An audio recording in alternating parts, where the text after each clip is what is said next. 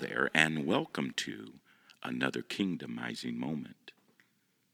Unless you take some new action, thinking some new thoughts, having some new conversations, unless you start new things that will work, until you have the guts to clean out some of the things that are not working, nothing is going to change in you.